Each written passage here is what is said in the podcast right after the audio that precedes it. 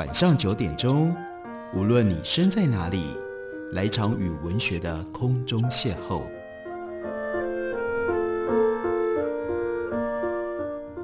杨照谈书，邀您一同遨游文学世界，认识古今中外的经典之作。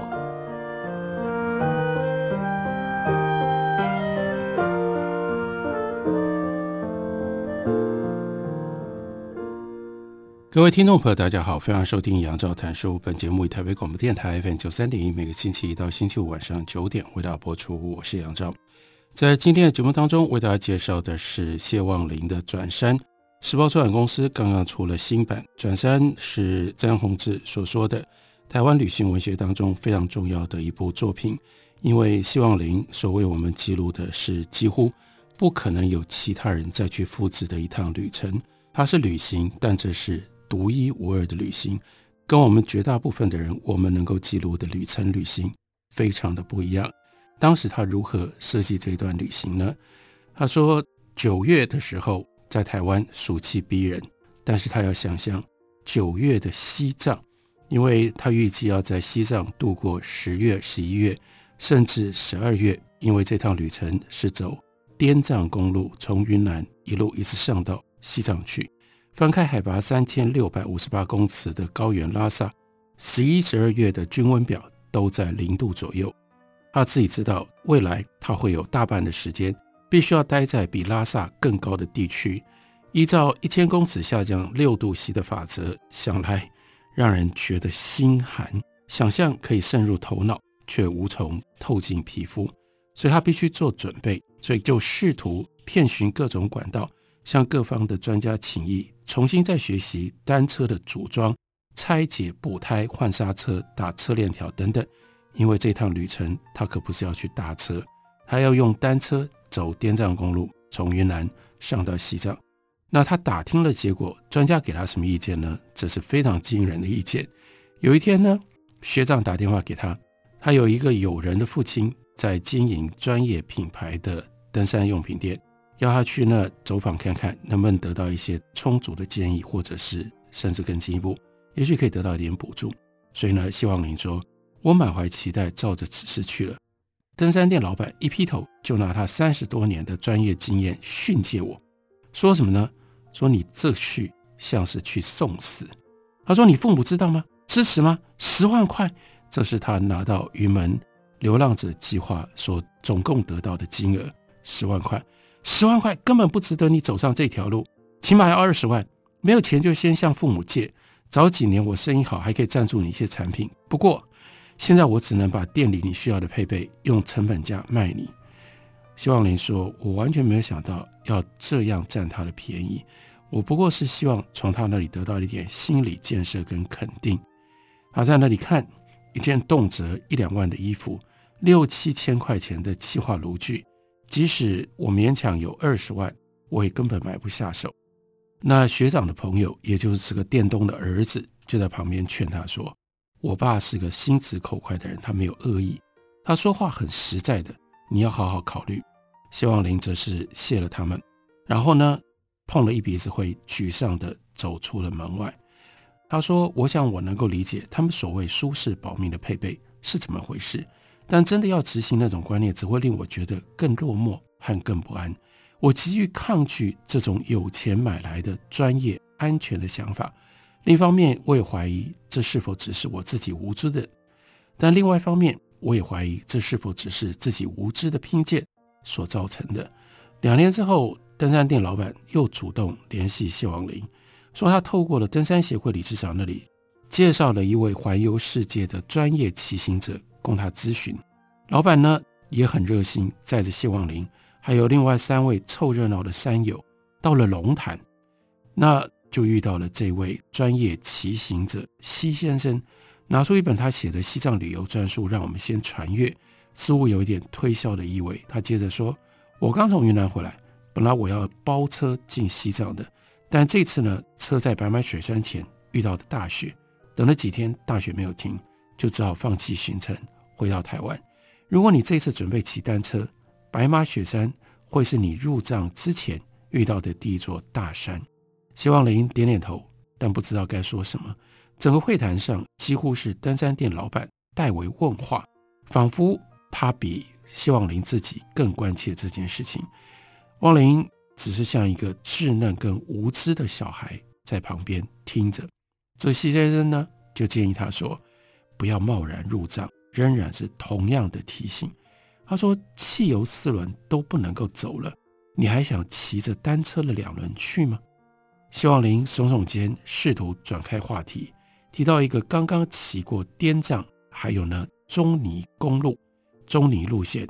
中尼呢是从西藏到尼泊尔路线的一个骑行者的名字。那这个西先生也就是说，他也认识，但是呢，他的态度、他的立场。是用略带嘲讽的语气说：“那个疯子，骑过不少个国家。前些日子我跟他喝酒，问他这次感想如何。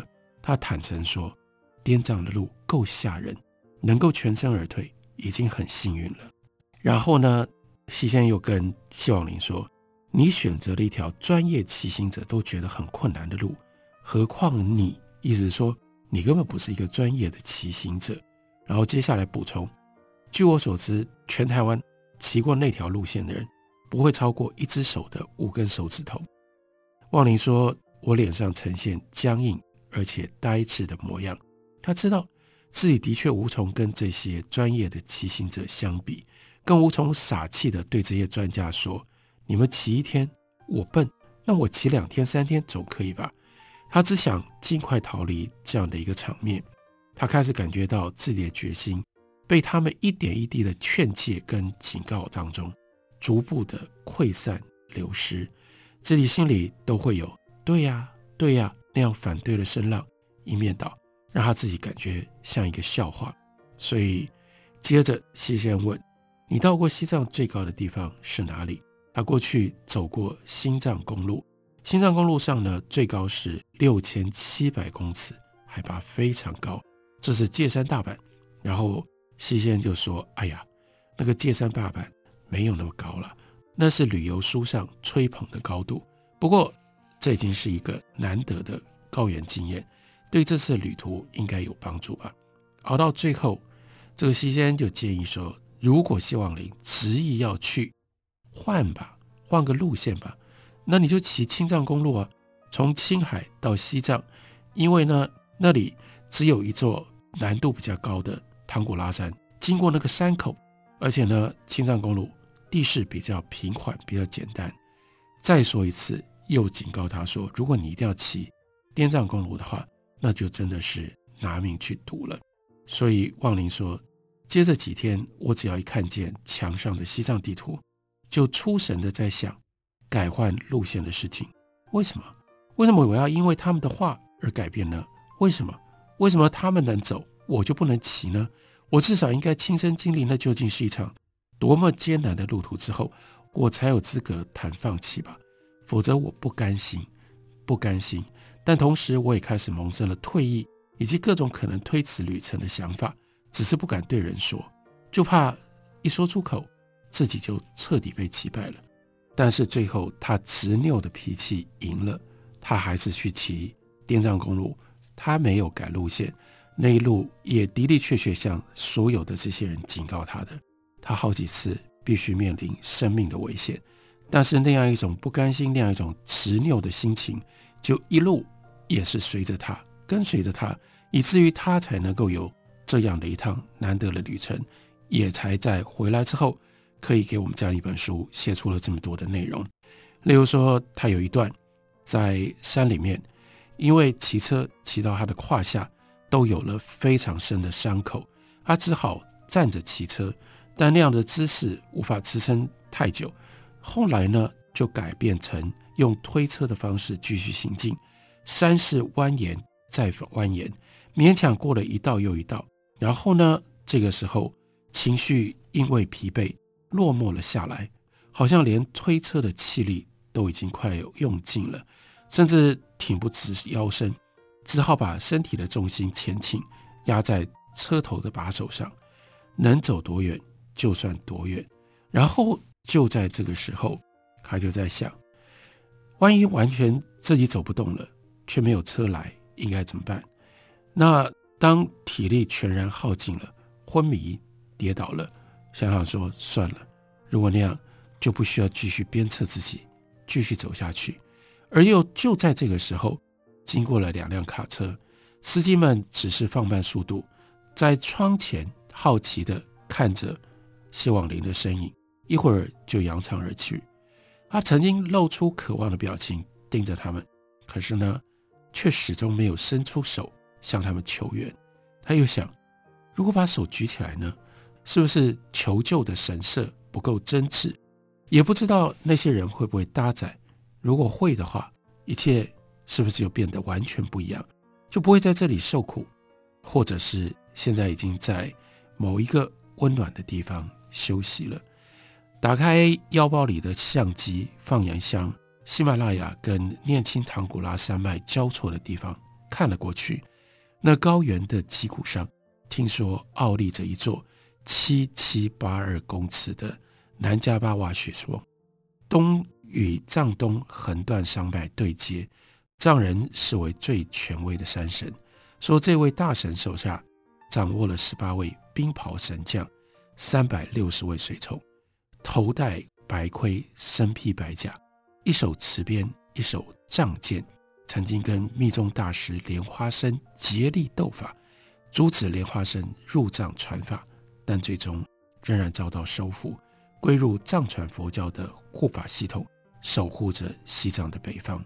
然后当时他的想法是，能不能从这一位山神的身上得到一些依靠和慰藉呢？他在那样一个几乎生死之间的状态底下思考着、挣扎着。我们休息一会儿。回来继续聊。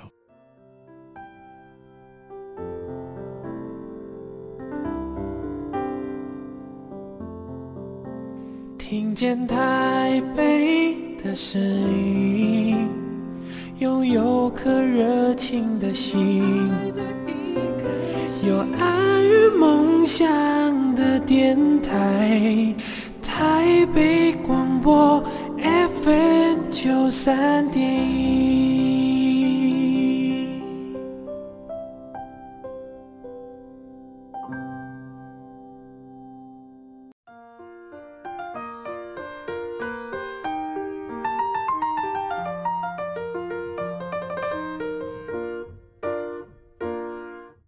感谢您继续收听《杨照谈书》。本节目以台北广播电台 FM 九三点一，每个星期一到星期五晚上九点，为大家播出到九点半。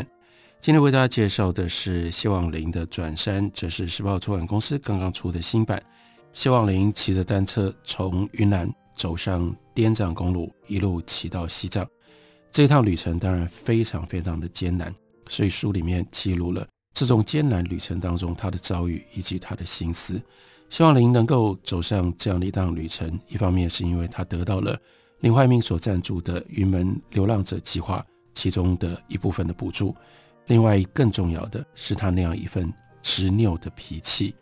希望您的执拗可以到什么样的程度呢？他在风雪当中推着车在公路上，为什么推着车？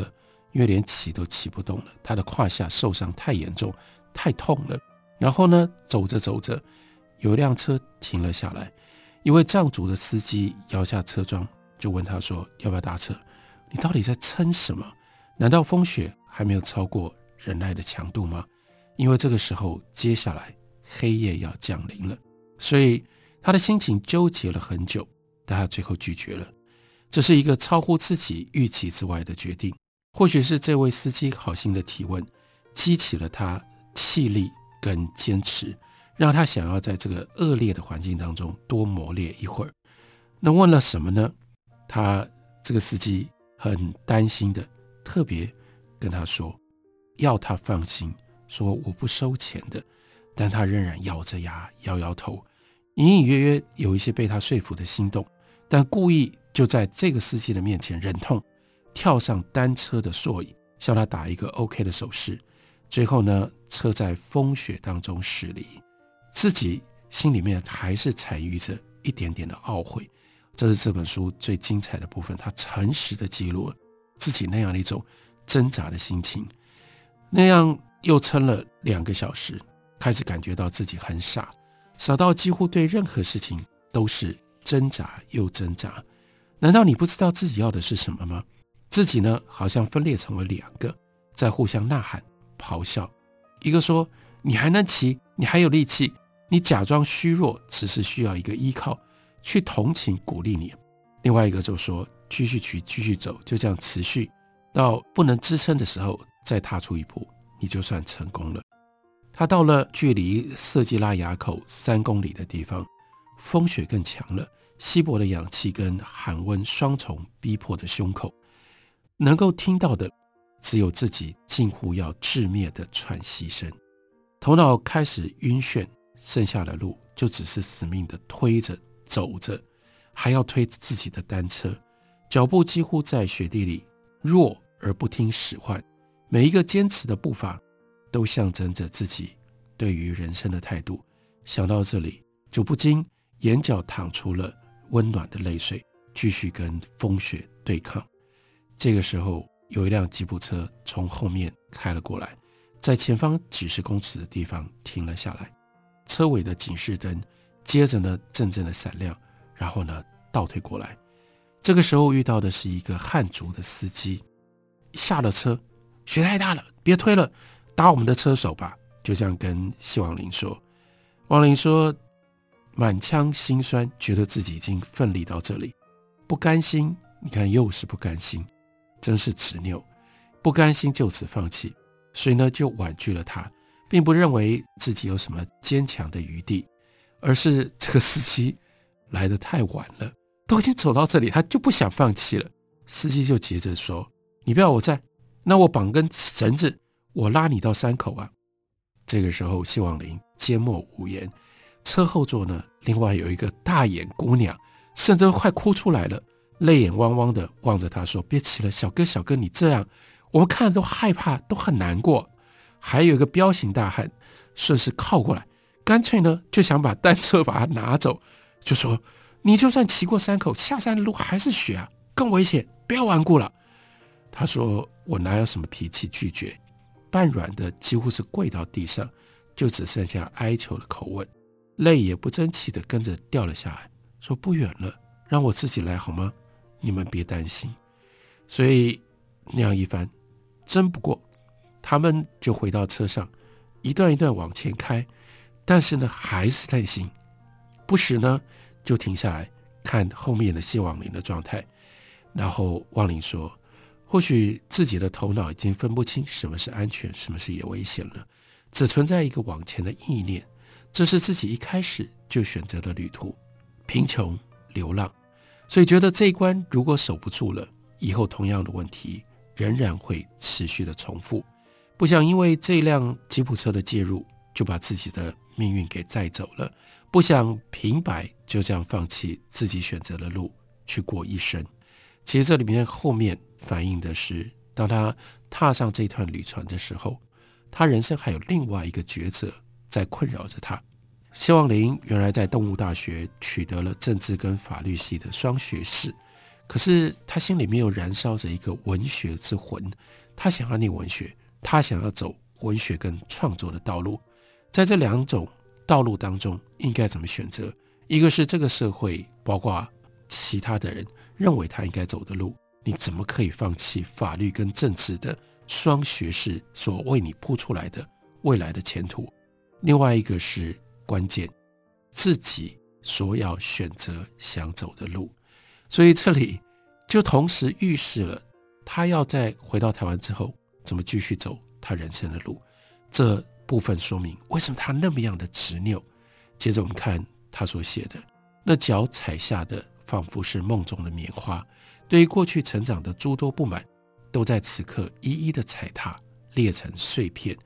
最后是怎么到达？色季拉山口根本记不得，但他记得一个很有趣的一个场面，就是呢，那车上的三个人，司机、大眼睛的姑娘，还有那个彪形大汉，三个人蹦出来替他跳脚欢呼，而且呢，还竖起大拇指跟他说：“你是中国人的骄傲。”然后呢，他们又一再邀他搭车下山，他就一再的感谢婉拒，一直到目送他们开车离去。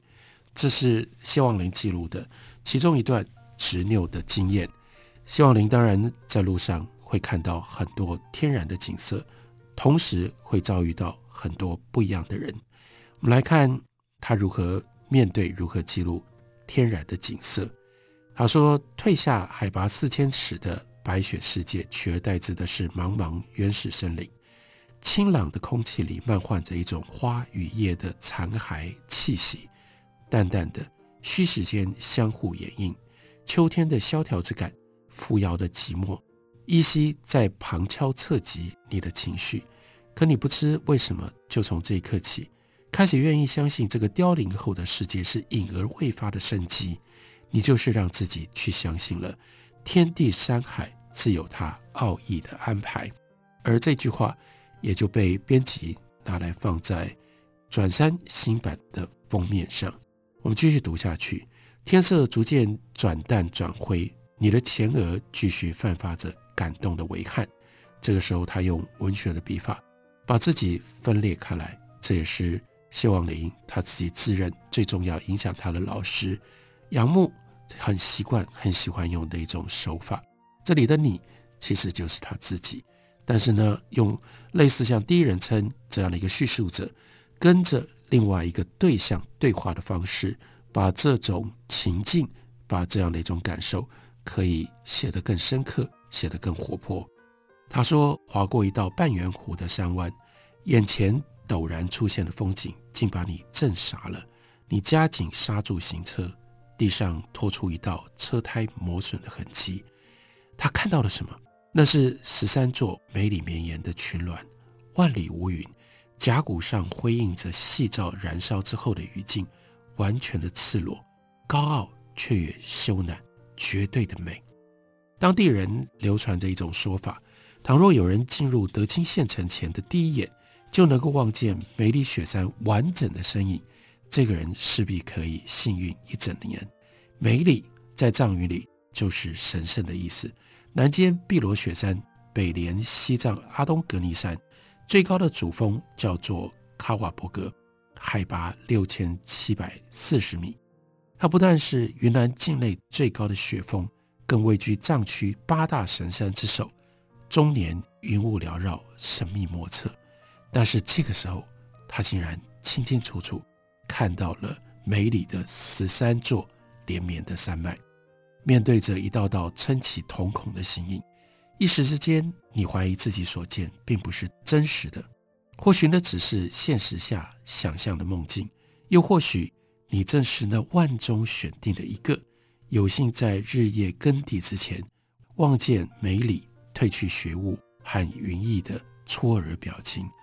你有一种喘不过气的激动，想在山谷里放肆大叫一番。感官的视野里存在着一种高潮时兴奋的战栗。你努力撑开双臂，想要丈量雪山纵宽天地的幅度。先往前走，又往后移，来来回回，反反复复，找寻一种世切的距离，一如裁缝师专注量衣时的谨慎小心。可任你再怎么样拉展你的手背。拉到两背已经达到酸麻的地步，也无法尽情收拢住这连带的群脉。它像是信仰，你只能够想象自己一点一滴逐渐的渗透，追逐它的脚步，融入它的血脉里，而无从把握住这信仰、这神、这山脉。原来只是一场忘怀的感情体验，崇高的欣喜，但欣喜里竟然有一种奢侈的刺痛，一种完满的绝对。只得凭靠着有限的缺憾对比而得以形成。谢旺霖有他的文学之笔，谢旺霖有他的冒险的精神，这两样特质结合在一起，才产生了张宏志笔下所推荐的台湾旅行文学的重要作品《转山》，介绍给大家，推荐给大家。感谢你的收听，明天同一时间我们再会。